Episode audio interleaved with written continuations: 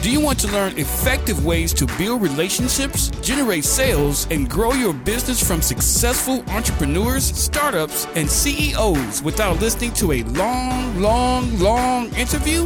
If so, you've come to the right place. Gresham Harkless values your time and is ready to share with you precisely the information you're in search of. This is the I Am CEO podcast. Hello, hello, hello. This is Gresh from the I Am CEO podcast, and I have a very special guest on the show today. I have Karlyn Ankrum of OSNAP Social. Karlyn, it's awesome to have you on the show. Thanks for having me. I'm super excited. No problem. Super excited to have you on as well. And before I jumped in, I wanted to read a little bit more about Karlyn so you can hear about all the awesome things that she's doing. And Karlyn is a Virginia based social media strategist and content creation expert who helps small businesses secure visibility and dollars from ideal customers and clients. She's the creator of Fan Firestarter Framework, a framework dedicated to the social media success of small businesses, turning look- looky loos into lifelong raving raving and paying fans. Leveraging 10 years of experience in the social media space and a degree in journalism, she uses the framework in setting up her small business clients for social media success from restaurants to dental practices and lawyers and online boutique owners.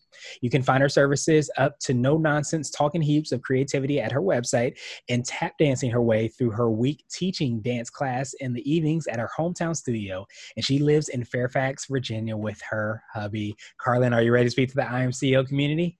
Let's do this. Let's do it. So to kick everything off, I wanted to rewind the clock a little bit, hear a little bit more on what led you to get started. Could you tell us your CEO story?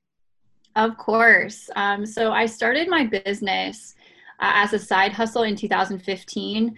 Um, you know, I was transitioning away from my first job right out of college to a larger startup environment, and I actually made my first employer my very first client. So that was like a very interesting transition overall, um, because because I was exposed to the internet on an everyday basis and seeing all the different people really kind of creating their own thing from virtually nothing and building that fan base and that audience and i was so intrigued.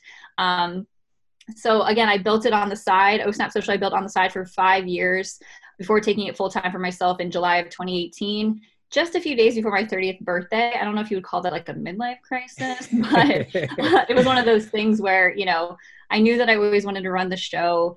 Uh, enough was enough. And quite frankly, I was exhausted and tired of building someone else's dream when I could be building my own and securing my own freedom and financial future and all of that good stuff. Um, so I finally took the plunge and you know leveraged my degree in journalism. That you know shout out to JMU uh, and Harrisonburg for giving me a huge diverse skill set uh, that expands more than just the writing piece, right? So uh, that's been it's been a journey, and I don't plan on stopping anytime soon. Nice. I absolutely love that. Uh, you kind of taking uh, your dream by the by the hand, so to speak, and, and taking control of that. And I think that it, it's so funny because um, I feel like, especially in the digital marketing space, that journalism piece is so huge. Just because I think as people try to figure out exactly how to get their you know their business and their name out there and what it is that they do, it sometimes comes back to their story of exactly like how they got started, what it is that they do, and to be able to craft and tell that in kind of a, a way in which you can help to achieve whatever result in so many different ways is definitely one of the, the, the I think one of the best skills, but I'm a little biased because I was an English major. yeah, right. Like it's like that framework and having that foundation is so huge. And I mean, I even remember going back to my news my news writing class and everyone was going around the room asking what people wanted to do with mm-hmm. their degree mm-hmm. and i actually didn't have an answer and turns out what i wanted to do actually wasn't invented until my senior year of college where like web 2.0 started becoming a thing and i was like what's this now about social media? People using it to like leverage their business or get the message out to you know journalists in that time you know in a 24 hour news cycle? Like i want to learn more. And so yeah, yeah crazy. Yeah, it's crazy. Uh, it's, it's, so funny because I, I, you always read read those things where it says, you know, a lot of these uh, top jobs weren't even created five years ago just because of technology, because of social media and all these things that blossomed and, and, and bloomed into what we have now. It's kind of crazy to think about that now, but of course, like so many other the other things that we might see in the next five to ten years as well. Absolutely. Awesome, awesome, awesome. So I, I, know I talked a little bit about your framework. Could you take us through that and as well as that, you know, exactly what you do to kind of help support the clients you work with? Absolutely. So the fan fire starter framework, try to say that five times I fast. couldn't. I couldn't. I just love alliteration as an English major. I think you understand, right? Like the Yes. obsession of just that consistency. Anyway, so really it starts with the pulse check, which is basically an audit of all your social media channels to kind of put a stake in the ground and say, you know what, like this is where we're starting from. So we have something to measure against at a later date. That's huge. Um, next, of course, is building that strategy that aligns with your business goals and objectives and how all those digital dots connect together. Um, because we definitely want your social media efforts to result in some ROI, but we need to be hyper specific of what that actually is. Um, then we build it up into the implementation process, which is where we create all the fun content, that creativity, get those juices flowing, um, and then trickle it down and push the content out, right? And then trickle it down to managing the community questions, messaging, having that engagement back and forth, creating that social conversation, right? In the name of keeping social social, Mhm. um, right? That you Very hear a lot of people out there talking right now about that. Um, and then it goes into the analytics, which I think a lot of people, um, I think that's where the most of the educating that I do personally with my clients is is that analytics piece, right? Understanding what works, what doesn't work, how to read the numbers, and then how to take those numbers and implement it back into a strategy. And then it kind of becomes this very cyclical process of just going through because if you don't touch those points every single month or every single week, depending on the uh, goals overall, then you know you're just then posting for the sake of posting, and you know that's not really helpful for anyone. yeah, absolutely. No, I definitely appreciate you for breaking that down, and I think you're absolutely right. Where I, I think one of the the benefits of this media, these mediums, I should say, digital marketing mediums, is that you get that analytics piece. And I think we, I even remember you, we were on um, a few uh, panels together, um, and I think that I remember you mentioning that as well too about how that is one of the really big leg ups you have is because you have that data. But as you said, you know, so eloquently, if you having that data is great, but being able to use and strategize with that data is, is, is an entirely different level. So you being able to kind of implement that with your clients is definitely something that's pretty awesome. yeah, making data driven decisions. I mean, because I've found working with a client who you know was is a floral designer, an events designer. You know, she's a big deal in her space, and she was like, "Oh, my my Instagram is like where it's at. That's where people are going to buy from me in relaunch of her course, right?" I was like, "Okay, great." Running the ads, did the thing, but the data showed me the opposite. It showed me that Facebook is where her fans were buying from her more than Instagram. So we had to flip the strategy. So you can't just rely on a feeling. You really have to be strategic with all of your efforts and being okay with pivoting as the data determines like what decision you need to be making. Uh, because again, you can't like the audience is the audience, the market is the market, and you have to a lot of the times swallow the pride and go with what they want. Yeah, absolutely. Instead of trying to, you know, force down what we think or what we want to to to believe, I think that's exactly what the data is for, is for us to analyze, look at, to make those, you know, strategic uh, decisions as well too. And I think that, you know, not uh, paying attention to that, we're just doing ourselves a disservice. And I- and I appreciate you for for you know obviously doing that and reminding us of how important that is as well. So. Um, I wanted to ask you now for what I call your secret sauce, and it could be for yourself personally or your business. But what do you feel kind of sets you apart and makes you unique? you know i think it, it does go back to data and you know and i'm hearing this a lot more now from my industry which makes me extremely happy um, is it's not about the followers people get so wrapped up in the vanity of like can you get me 10000 followers? To which i reply sure how much money do you have? And do you care if they're engaged or not? Mm. Because ultimately if say i mean this won't happen at least i pray that it won't happen in the next 100 years but if facebook and instagram or any of these social media platforms decide you know what? We're done and they shut the door and they're like thanks everybody for playing but we're out the level of pandemonium that would probably happen would be insane but also even more relevancy to make sure that again all those digital dots in your digital presence are connected because if you don't own your fans or followers on these social platforms they are there to be a captive audience yes because billions of people literally are hanging out on these platforms